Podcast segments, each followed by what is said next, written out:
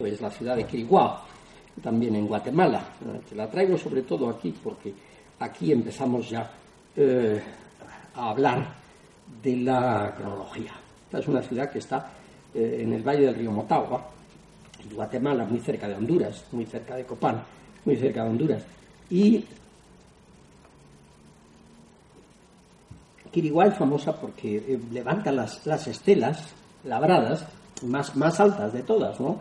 Hay estelas de 10 metros de altura, ¿no? Hay varias toneladas de peso, unas estelas gigantescas. Los mayas colocaban estas estelas delante de los templos y en las estelas labraban episodios de la, de la vida y de la historia de los gobernantes. Los gobernantes son tan importantes eran tan importantes para los mayas que prácticamente están por todas partes, en las fachadas de los templos, en, las inscripciones jeroglíficas, en las tumbas más eh, importantes, en todas partes están siempre los gobernantes, es decir, los reyes, los reyes, ¿eh? el equivalente a los faraones egipcios, por otra parte. Bueno, pues aquí en, en hay una estela, que es la estela C, que es esa, en donde eh, se cuenta el origen del mundo, el comienzo de la vida comienzo del mundo. Eso es muy importante, porque ahora que se debate, y, este es un poco el, asunto, ¿verdad? Ahora que se debate del fin del mundo, para los mayas, pues hay que empezar por eh, tener conciencia de cuando ellos colocaban el origen, el comienzo. Eh, los mayas tuvieron todas esas ciudades que han visto ustedes antes, son abandonadas y desaparecen entre el siglo IX y el siglo X entre el siglo IX y el siglo X de nuestra era. Eh, y no se sabe muy bien por qué.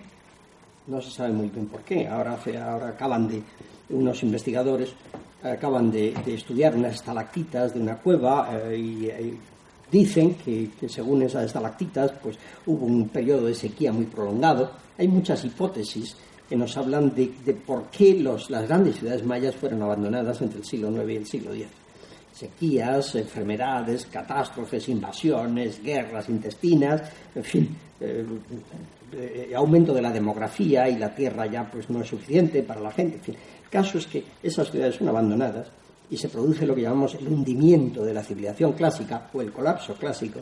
Eso se produce entre el siglo IX y el X. Pero muchas otras ciudades, sobre todo las del norte y las del oriente, siguen habitadas siguen habitadas y siguen su marcha. Son solo las ciudades del sur las que son abandonadas, las grandes ciudades del sur. Eso lo llamamos el colapso maya. Pero no es el fin de la civilización maya. Ya les digo, pues ahí tenemos todas las ciudades del norte, por supuesto, Uxmal, Kabaj, Labna, Sayil, Chichen Itza, que ahora es una maravilla de la humanidad, últimamente la han nombrado una de las siete maravillas modernas, de la humanidad, Todas esas ciudades continúan adelante, y Cobá y otras del oriente, continúan adelante. Son las del sur las que se abandonan. Ese es un problema, el del colapso maya, es un problema que está sin resolver todavía. Todavía no hay una hipótesis que verdaderamente pueda ser aceptada por todo el mundo para explicar el por qué esas ciudades fueron abandonadas. Pero otra cosa muy diferente es el fin del mundo. El fin del mundo. El fin del mundo significa que los mayas pensaban que el mundo en el que vivían podía llegar a su fin en un determinado momento, como habían llegado otros mundos anteriores, como habían llegado otros mundos anteriores. Entonces, eh, luego vamos a ver mm, con un poquito más de detalle los, problemas cronológicos que esto plantea, pero ya les avanzo a ustedes que eh, el origen del mundo maya se sitúa en un final de un ciclo cronológico de 5.125 años. Es decir, los mayas, el transcurso del tiempo, estaban obsesionados por el tiempo, trabajaron muchísimo en cronología, pues eh, los mayas dividían en segmentos el tiempo, el continuum temporal, el transcurso del tiempo,